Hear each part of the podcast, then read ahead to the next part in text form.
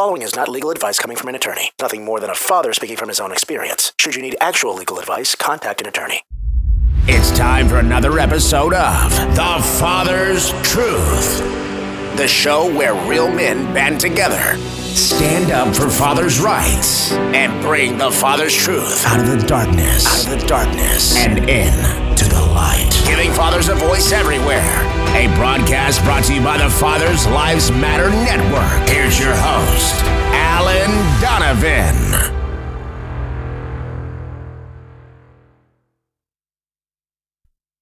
All right, good evening, guys. It's great to be back. It's great to see all you guys. We are on to season three of The Father's Truth. I know.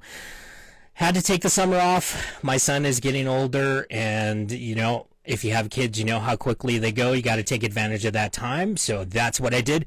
But I'm back here with you guys now. And as I stated earlier, I don't know if you guys saw the reel, but uh, we have a first in Father's Truth history and in Father's Lives Matter. Tonight, instead of interviewing a father or a stepmother that I normally do, I am going to interview a professional. I'm going to interview a father's rights attorney, Taryn Sinatra. She's a Florida board certified marital and family attorney and a Florida Supreme Court certified family mediator. Uh, she is the founder and owner of the law office of Taryn G. Sinatra, PA, founded in 2010. She dedicates her practice to serving the families of South Florida by handling marital and family matters exclusively. All right, guys. So I'm excited about this. This is a first for me. So let's go ahead and get her in here. I hope everybody's having a great night. And I hope everybody had a great summer. Taryn, how are you? Hi, I'm good. Thank you. Yeah, thank you for coming me. on too. Yeah, thanks for having me. I appreciate it. So, like I said in the intro, this is a first for me. I have never interviewed a lawyer. so, so, so we're breaking some ground tonight. So I want to thank you for accepting the invite. Yeah, thanks for having me. This is um, a first for me too. I've never gone live on IG or any platform and been interviewed. So, well, hey, I'm glad to be your first yeah. Maybe maybe we can make this a regular thing where you pop in every couple months and and kind of talk to us about uh, family law and father's rights and all that kind of stuff. Yeah.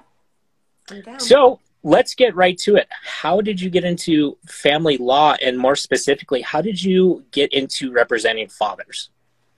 So i started out as a prosecutor and I needed to get out of doing government work. I enjoyed it, I loved it, but it was time to move on. And I remember thinking I wanted to maybe try out family law.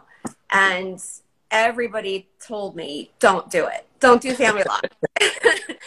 all the mentors, all the older attorneys, they said, don't do it, it's miserable, you're going to hate it.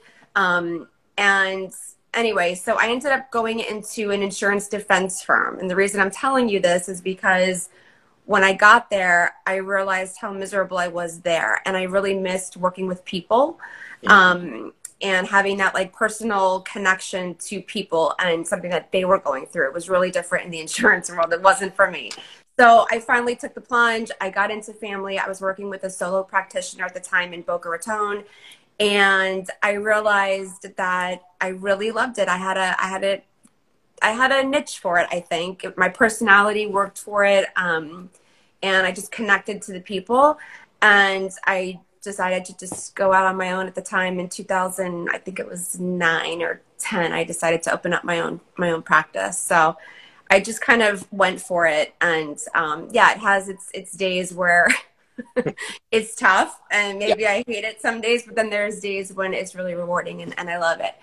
Um, the father's side of things. So when I got into it, I don't think any family law attorney goes into it thinking I'm going to represent just moms or just dads, or I don't think. Um, there are a couple that I know of that do just a certain demographic, and I, I don't. I represent moms, dads, men, women.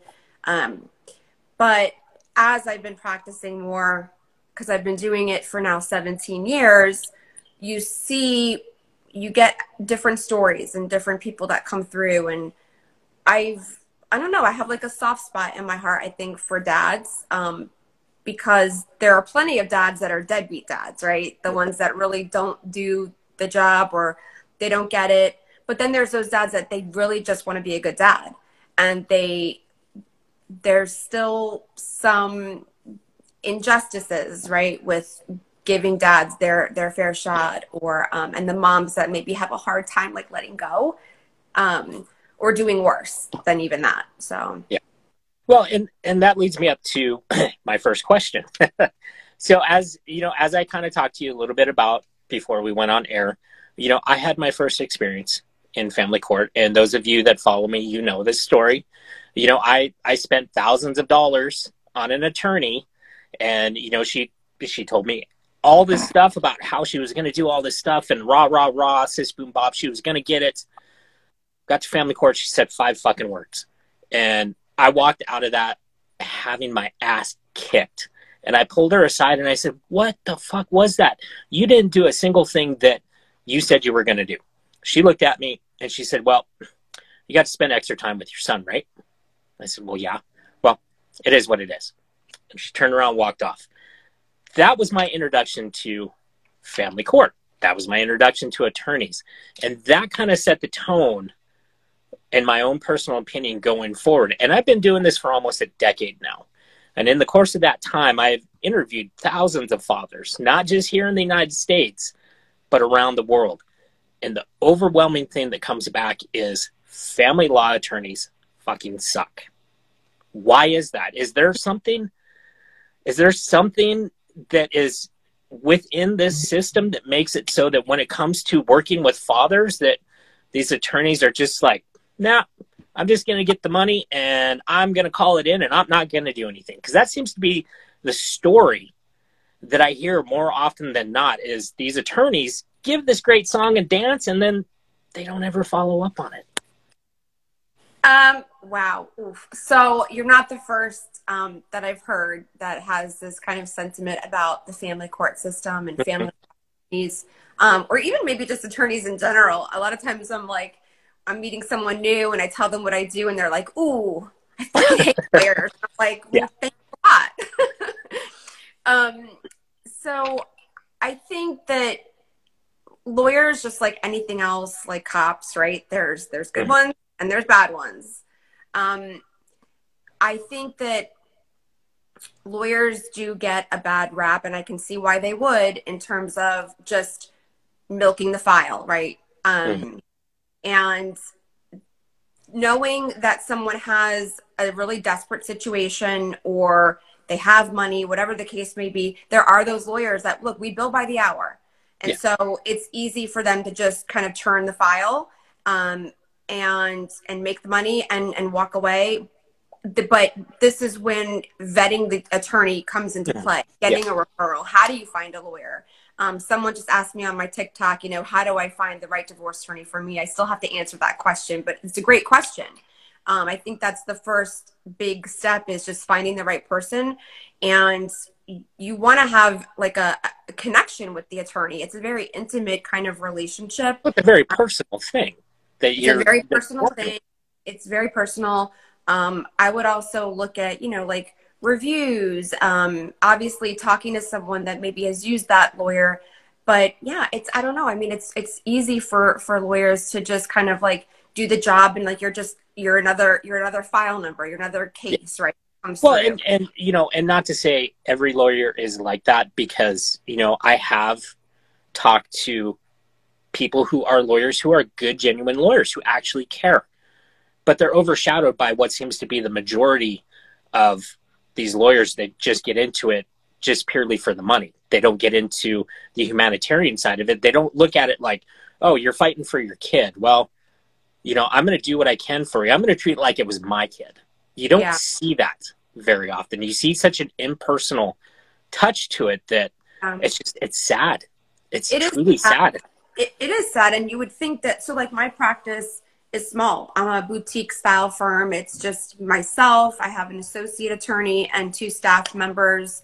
Um, so I like to think, you know, that we give that personal touch to every case. It's not like you're working with a firm of, you know, hundreds of attorneys. Um, so I, I don't know how some of these attorneys can can go to sleep at night and, and feel okay about it if that's really what they're what they're doing. It's it's just to collect the money or their their pay and, and not really have that humanitarian side to things. Um, mm-hmm. There are certain cases that as an attorney, I won't take if I see certain red flags. Um, I don't want to necessarily be on the wrong side of the case. If yeah. I see that the parent is doing the wrong thing or, or not, you know, and doesn't have a child's best interest at heart, I don't want to be on that team. Um, so there's enough cases to go around. So I think the good ones, the good lawyers, we're also, you know, the client, the potential client is interviewing us but we're mm-hmm. also interviewing or should be interviewing the potential client because we don't we don't take every case and i, I don't yeah. want to take every case i don't want to be on the wrong side of it um, so i do try to look for those red flags and um, and try to be on the right side of things no and that's good and that's one of the things you know when i'm talking to a father you know they always inevitably ask well how do i find a good attorney well you know that's the million dollar question right mm-hmm. there you know i've I, I pondered that myself. How do I find a good attorney? Well, you know, obviously you go through and you do the vetting. You know, you try and meet with the attorneys, you look at reviews and everything. What else would you suggest? Because obviously, you know, that always isn't, you know, sometimes that's not quite enough to be yeah. perfectly. Yeah. I think that's the way to start, right? Just getting um, referrals if you can, looking at reviews um, and doing the interview process, interviewing a, a handful of attorneys. And um, I think, too, there are a lot of attorneys that dabble in different areas of law. I don't know about your prior attorney and your past experience, but she did everything. Are, she was like a jack of all trade that, and that obviously problem. a master of none. yeah, that's the first problem. So I definitely think that there is something to that. When you have an attorney that does that dabbles in a lot of different areas that's a red flag i don't think that that's someone that really has a strong understanding and is very um, sophisticated not to say that they can't do it but they're they're they're doing the the half-ass job usually in those situations and maybe i'll get some like you know shit about saying this but it, it there is something to that i've had a lot of clients that come to me that say they're switching attorneys or they're looking to switch attorneys because they spent $25,000 with one and they feel like they got nowhere. Um, and a lot of times it's maybe it's someone that did just practice family law, but I always try to steer people clear of using someone that dabbles in different areas. Like you said, um, jack of all trades, master of none. You really, well, if, if this is that, if law like matters. Get, yeah, it seems like when you get into that, it's a, an attention to detail kind of thing where, you know, like you said earlier, you know, you're just a number on a form somewhere, you know, and if you've got a, if you got an attorney that does family law, that also does civil law and criminal law, you know, you're going to get lost in the shuffle somewhere yeah. along the line. Yeah. And they, you know, I feel like the attorneys that try to dabble, I, I don't dabble in criminal. I used to be a criminal attorney when I was a prosecutor. Um, I don't do that anymore. I don't touch anything else ever. I don't do dependency work. I refer it out. I don't do anything civil litigation. I refer it out. So I just stick to what I know. And I think when you, especially with family, every state is different, right? But there's a very specific set of family law rules in place, the statutes, the family law rules of procedure. And there's just a lot of different strategies to be used and tools to be used in family court. So if you've got a, an attorney that's just dabbling, they may not know all of those tools and the resources and the strategies to really use. There's also a lot of emotionality that comes into play in these types of cases.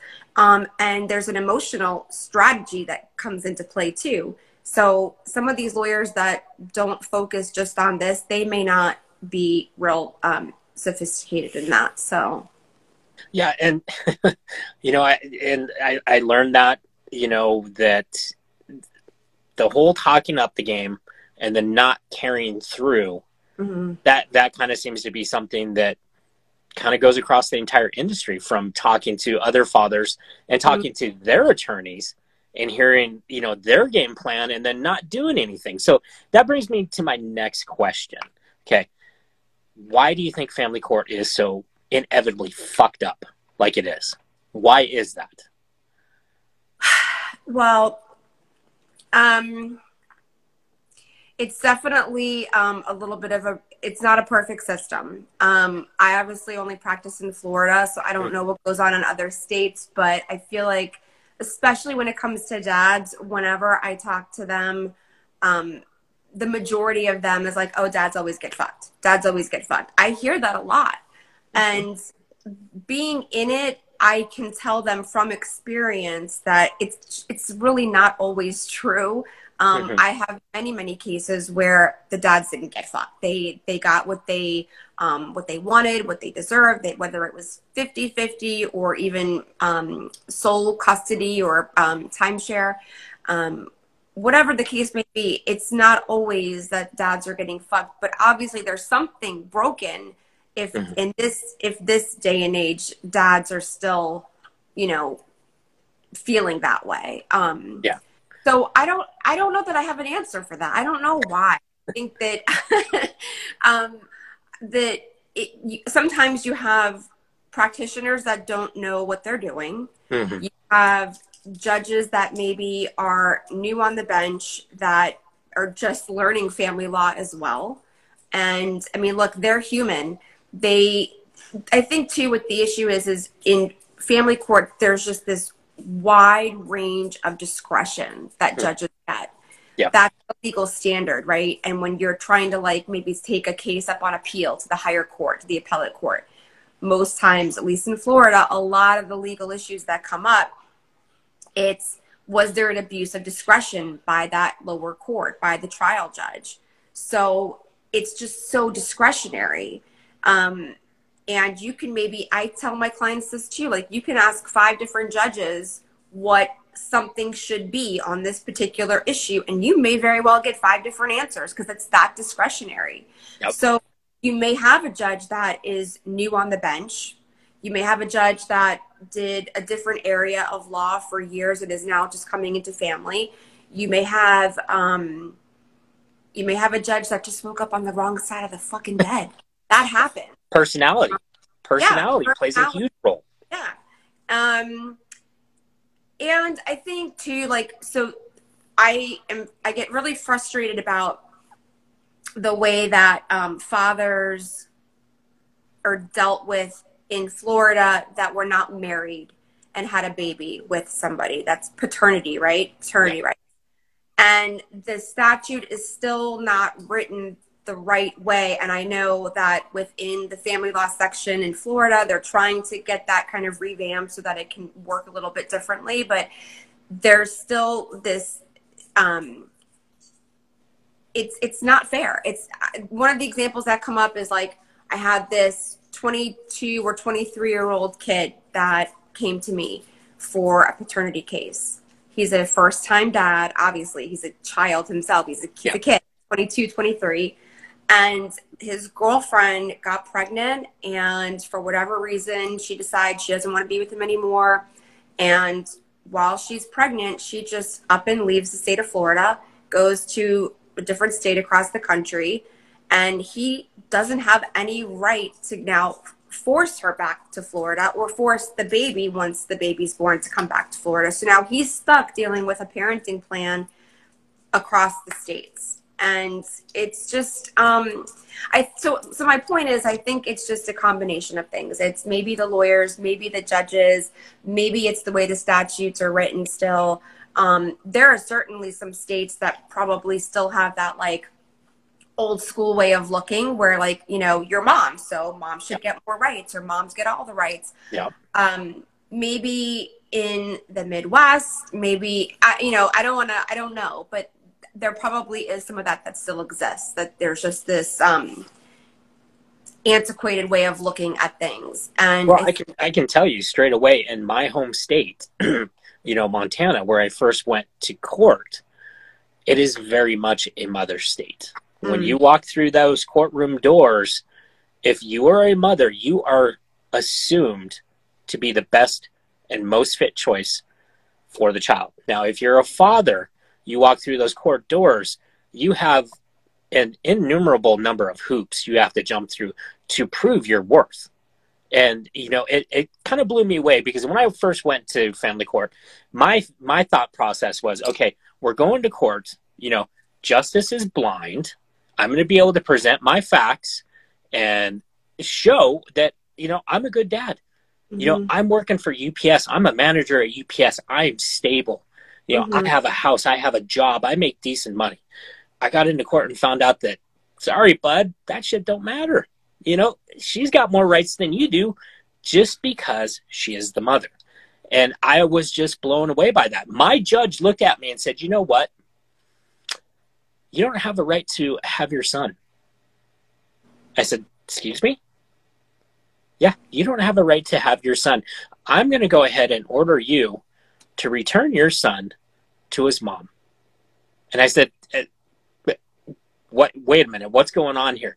Because so in the process of this whole thing my son's mom at one point in time when i had my son had texted me and asked me if i would pee in a bottle to give to her boyfriend so he could pass a, a UA test. And i presented that to the judge you know because that from everything that i could find at the time that's a fucking felony right there yeah that is felony and i brought it to the judge's attention and uh, I was told, "Yeah, doesn't matter." I was like, "Wow!" And it got to the point where she ordered me to return my son, and she goes, "You're going to make me order you, aren't you?" I said, "You're damn fucking right, I am. I'm going to make you order me because judge. this is bullshit." It was a female judge. It was a female judge. I wonder, do you think that if you had a male judge, would it have been any different? So, I had a male judge my second and third time around. And uh, my second and third time around, I was representing myself. I was going pro se. I had uh. spent I had spent the six months teaching myself family law in you know two different states. And at the end of the first, at the end of the court, the second time down in Kentucky, he looked at me and he said, "You know what, Mister Donovan, I've been doing this for I it's like twenty years." He goes, "You are the most prepared father I have ever seen walk into this courtroom."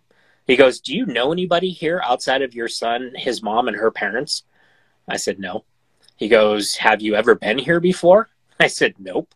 He goes, So you traveled all this way by yourself to represent yourself in my courtroom? And I said, Yeah. And he goes, I got to tell you, you are the most prepared father I've ever seen because I rolled into court with 13 binders yeah. of evidence that I compiled over the course of time.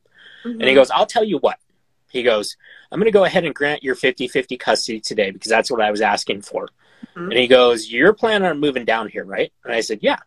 He goes, So when you move down here, come and see me and I'll give you I'll give you a primary custody. Which I was like, Holy shit. You know, I was blown away. And so a year goes by and I'm back in family court again. Mm-hmm. and he remembered me he greeted me by by name, remembered me from last time I was here, spent 20 minutes in court, represented myself again, and walked out with full custody of my son. So the way he looked at things, the way he approached things was a 180 degree difference versus that female judge. And I, it it just it sometimes it just depends on the judge. It depends on their mood. It depends on what they bring to the table from their own experiences. Um, you know, this is obviously not going into any of the facts of your case, but you know, mm-hmm. the, fact, the facts obviously play a role. I know some people watching are gonna, you know, disagree with that, and they feel like, you know, like like the way you felt, like you just walk in and before anyone even knows anything, they're mm-hmm. looking at your dad, so you're less than, and mom has has more than or should have more than. Florida's definitely more of a progressive state. Um, we're not yet a quote 50 50 state, but we're leaning more towards that. So, what I mean by that is, you know, the judges, they're they're leaning more towards 50 50 and um, right now we're still under this um, standard of the statute is written still as whatever's in the child's best interest so there's all these factors and the court has to look at all the facts and all the factors to determine what's in the child's best interest. That could mean maybe dad should have the majority of the timeshare. Maybe it should be 50 50. Um, and I have a case where um, I've dad mom lost all of i mean it wasn't a termination of parental rights because that's a different type of court that's dependency. Different. But she was um, basically prohibited. There was a restraining order so she couldn't contact the father or the child indefinitely because she basically tried to kill them is what happened. Oh. um, and so dad ended up with 100% rights basically. And then even when mom came in for a modification later and they granted her supervised visitation, she, you know, she really didn't even um, take the opportunity that she was given. So to this day, years later, dad is still the, the, the only parent that that child knows. So the facts really do play a major part. Um, I always kind of cringe when someone says that they're representing themselves. I saw that. I saw that. I, I saw you cringe. Um, no, the mom doesn't have to be a killer to lose custody. I'm not saying that. I couldn't help it. I saw the comment. Um, no, that's that's obviously not the standard. But the point is, is it depends on the facts.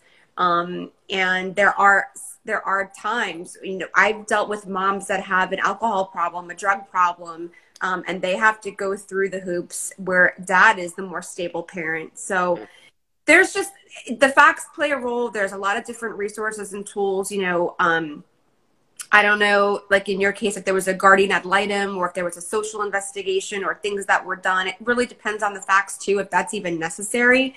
But yeah, I kind of cringe when when someone represents themselves in family court because it's not that you can't educate yourself and figure out how to do it, and you may do a fuck of a better job than any lawyer will ever do for you. But um, you know, if especially if the other parent has a lawyer, it feels like a like a, like an automatic disadvantage because the court's going to treat and she did lawyer. Have, she did have an attorney, and uh, you know, because I walked in there and he was like, "Mr. Donovan, where's your um, attorney?" I said, "I don't have one." And he goes, "Oh."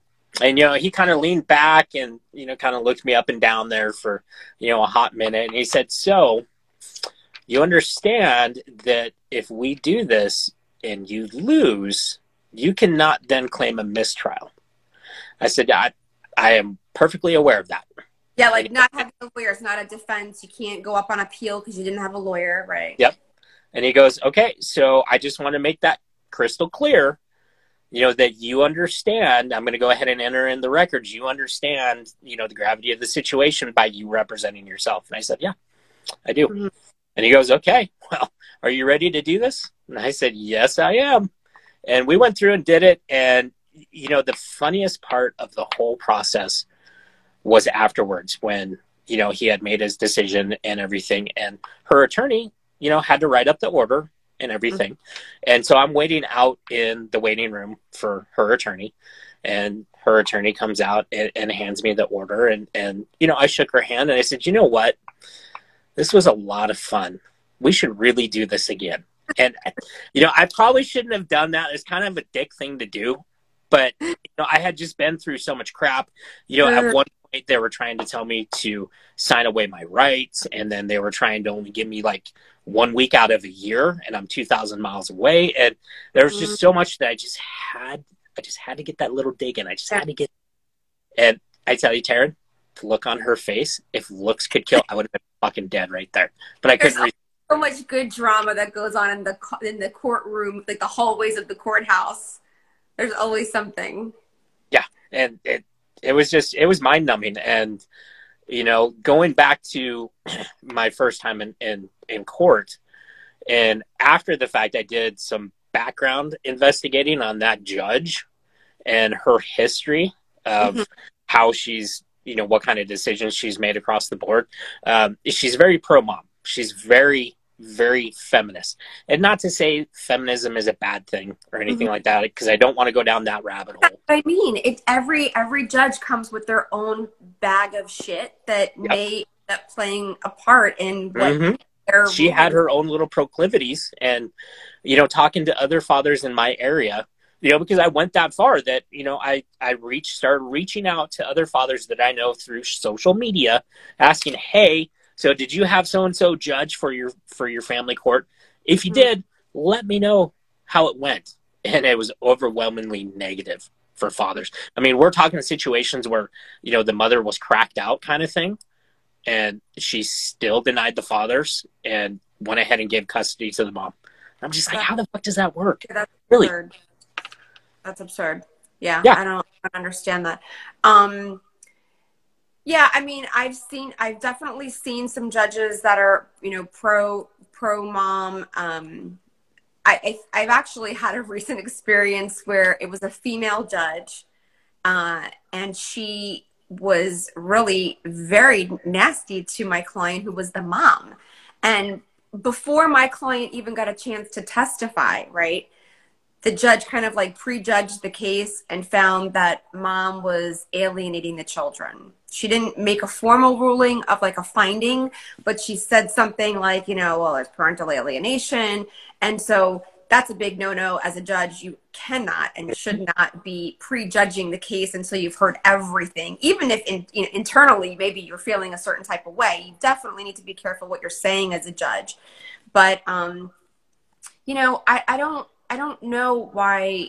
I, I think it maybe is just the state from state to state. There's just some states that are still very um, antiquated in how they're looking at things. Um, and there are for sure moms, I have a few of them currently, that they really need to be talked through the process because they have a hard time letting go.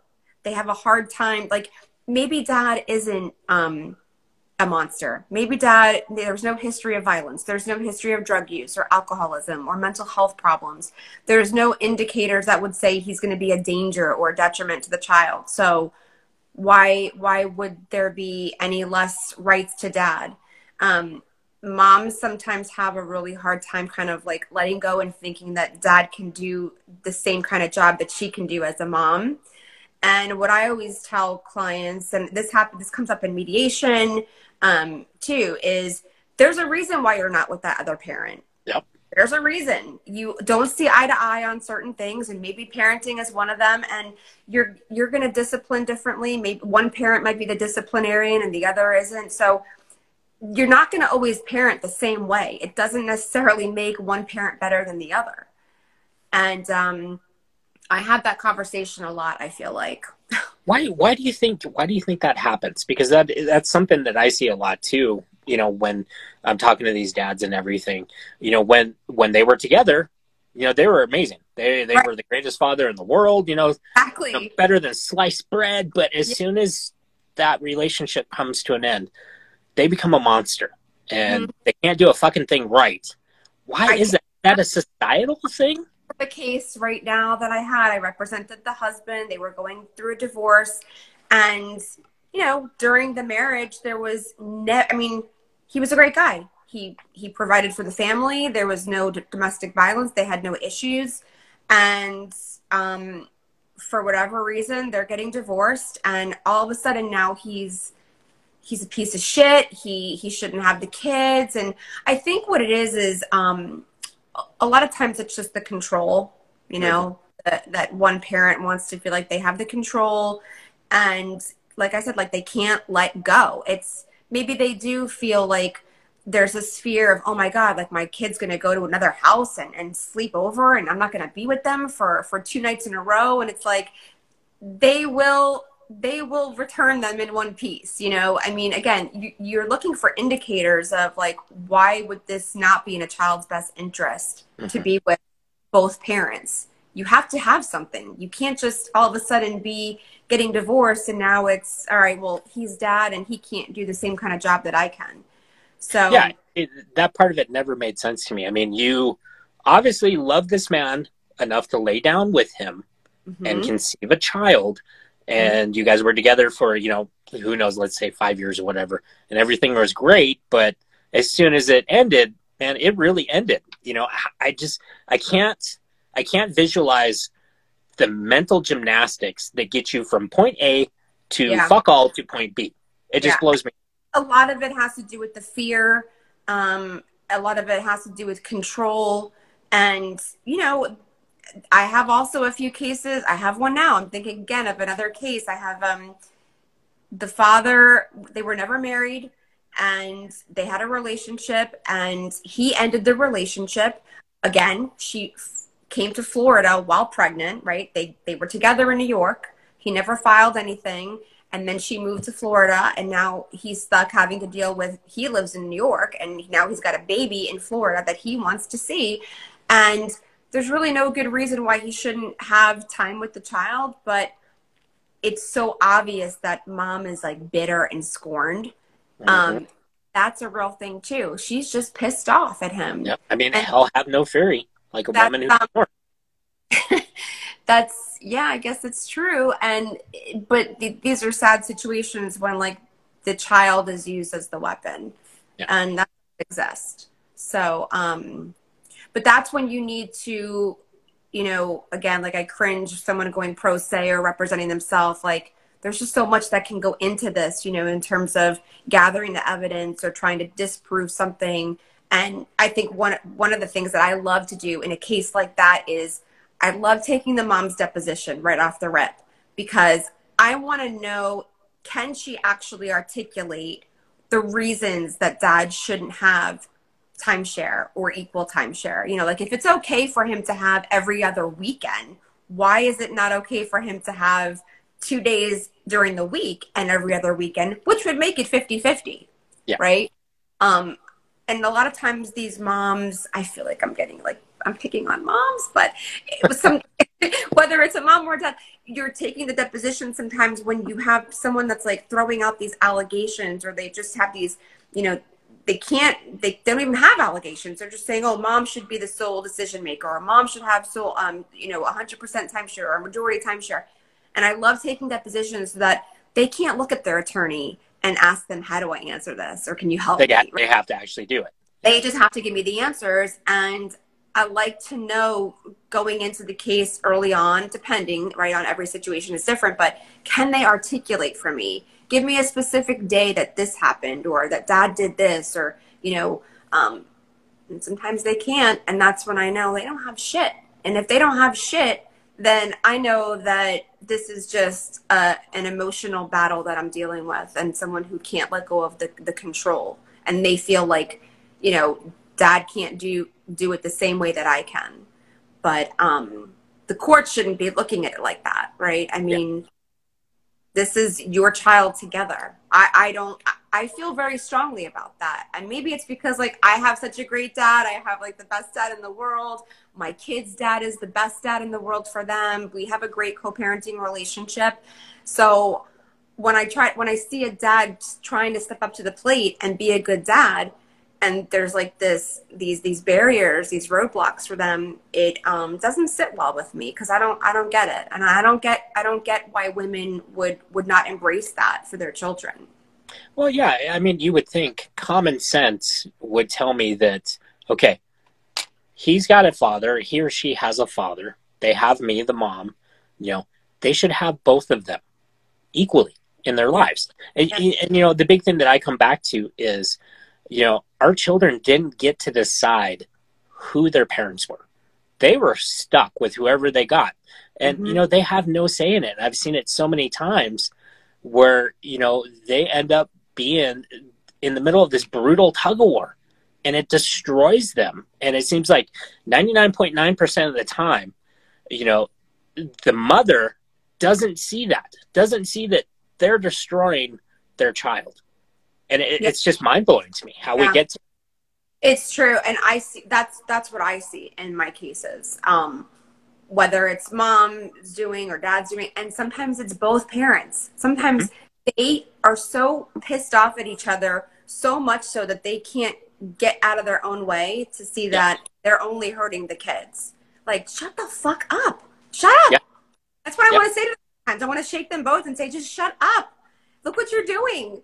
Um, mm when I got divorced or when I was getting divorced, um, you know, because every in all divorces, like it's never it's never easy, right? There's always a little bit of heartache or whatever whatever happens. But I told him, I told my ex, I said, we're gonna do whatever it takes to be friends, because I see what happens in these cases where you know it's easy to get pissed off at each other or start disagreeing on things, and we're gonna do whatever it takes. He will literally just he has the code to my garage. he'll come in, you know, um, he'll go upstairs and play PlayStation with the kids before they like we do the exchange. Like it's just very friendly. Well, um, that's that's how it should be. In a perfect world, that's how it should be. I mean, this ownership, this presumed ownership of the kids, that mm-hmm. shit's got to stop, man. Yeah. Because those kids are going to grow up and they're going to do that same shit over to their kids and it's just a nasty fucking circle. Well they they they start to feel the the tension. The kids are very um they're very intuitive. They oh they're they, very empathic to this yeah. kind of stuff. It and, sticks out um, to them like a sore thumb. they can feel the tension. And so i mean forget about when you have a situation where like the parents are just talking negatively about each other in front of the kids or to the kids or you know saying stupid shit like you know oh your your dad doesn't give me enough child support or um, you know whatever just there's so many things that go on that I, I my heart bleeds for kids that have to deal with that because that's got to screw them up in some mm-hmm. way um, so a big part of my practice um, especially in these um, in these cases that are high conflict and there's children involved it's um, looking for resources for therapy and parenting coordinators and because and I saw someone commented on in the chat that the, this shouldn't be resolved in court. And I really agree with that. There are some things that shouldn't be even addressed in court. It really is more like the parents have to have an, a third party intermediary. It's not a judge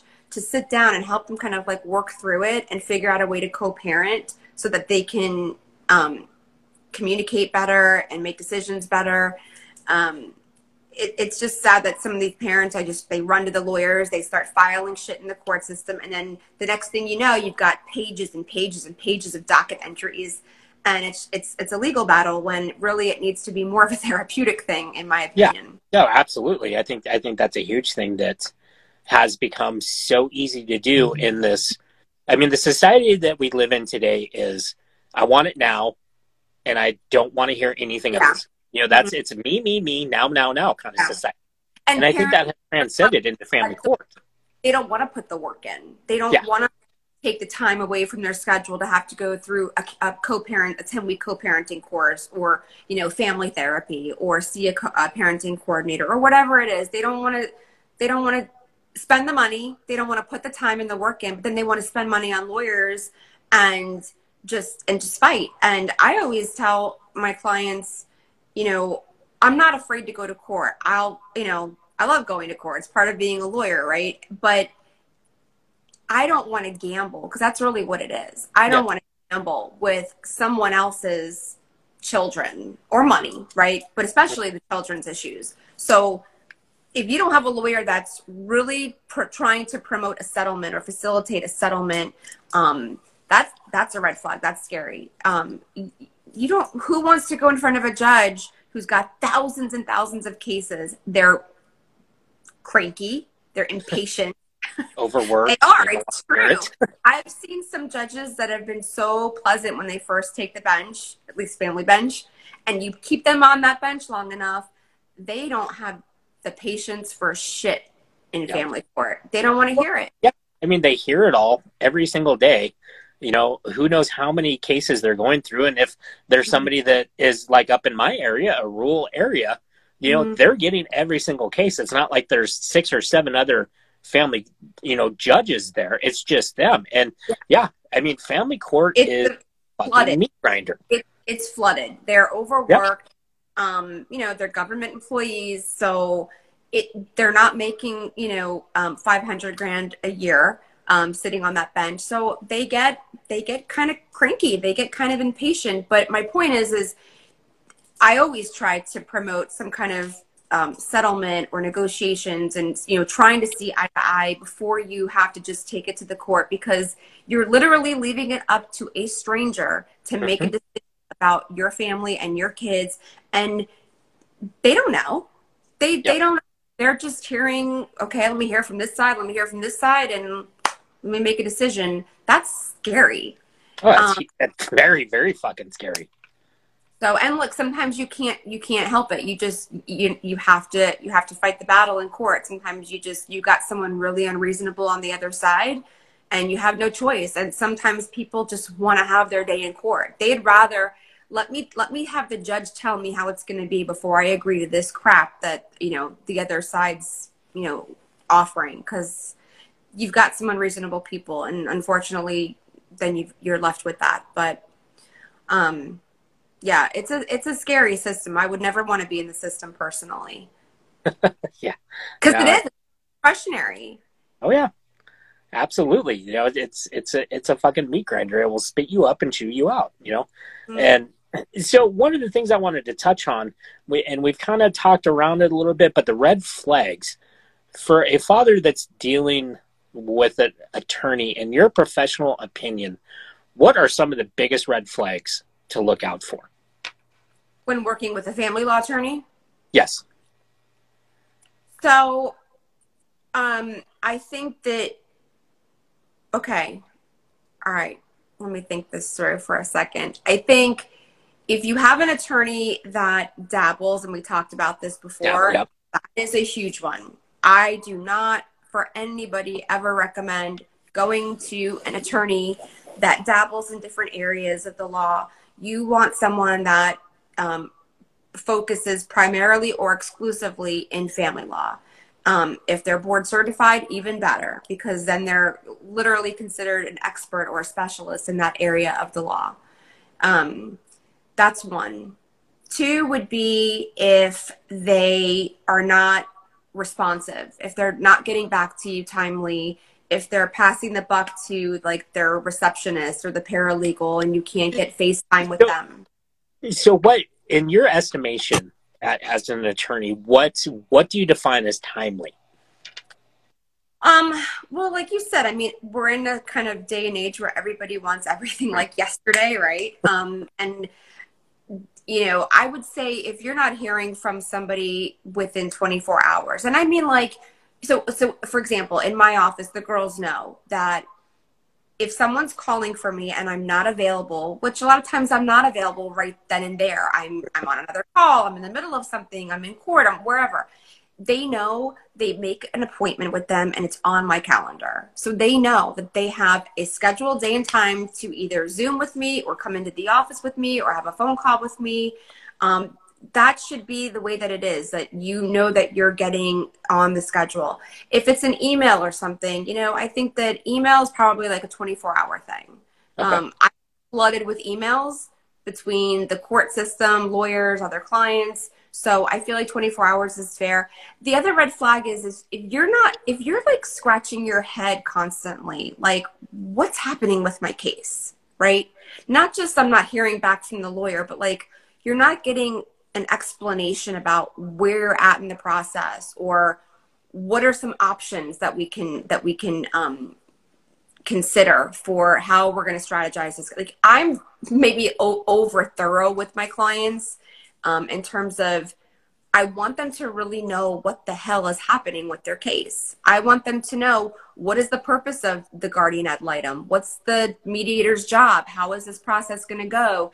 Um, there's a lot that lawyers don't necessarily talk to their clients about like some of that minutia. We just kind of like we're just doing it just to keep the case going. But there's a lot in family court that i feel like should be a conversation with with the clients so that's a red flag if you're like scratching your head like i don't even know what's happening right now that's a problem Yeah, no, that makes sense. Those are all good things. Um, yeah, Um, and with that, we Oh, are coming up to the end. we'll see the next one Yep, no, it it went quick. It went quick.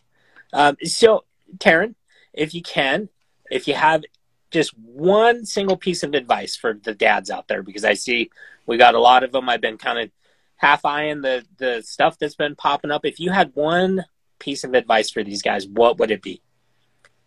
Um, my piece of advice would be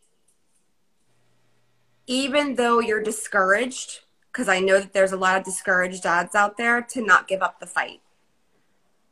To not give up the fight because I've seen I've seen a lot of success stories, Mhm. um, and there might be some hurdles, and it might be unfair, but I- not, don't give up the fight even when you're discouraged, and just keep keep pushing through.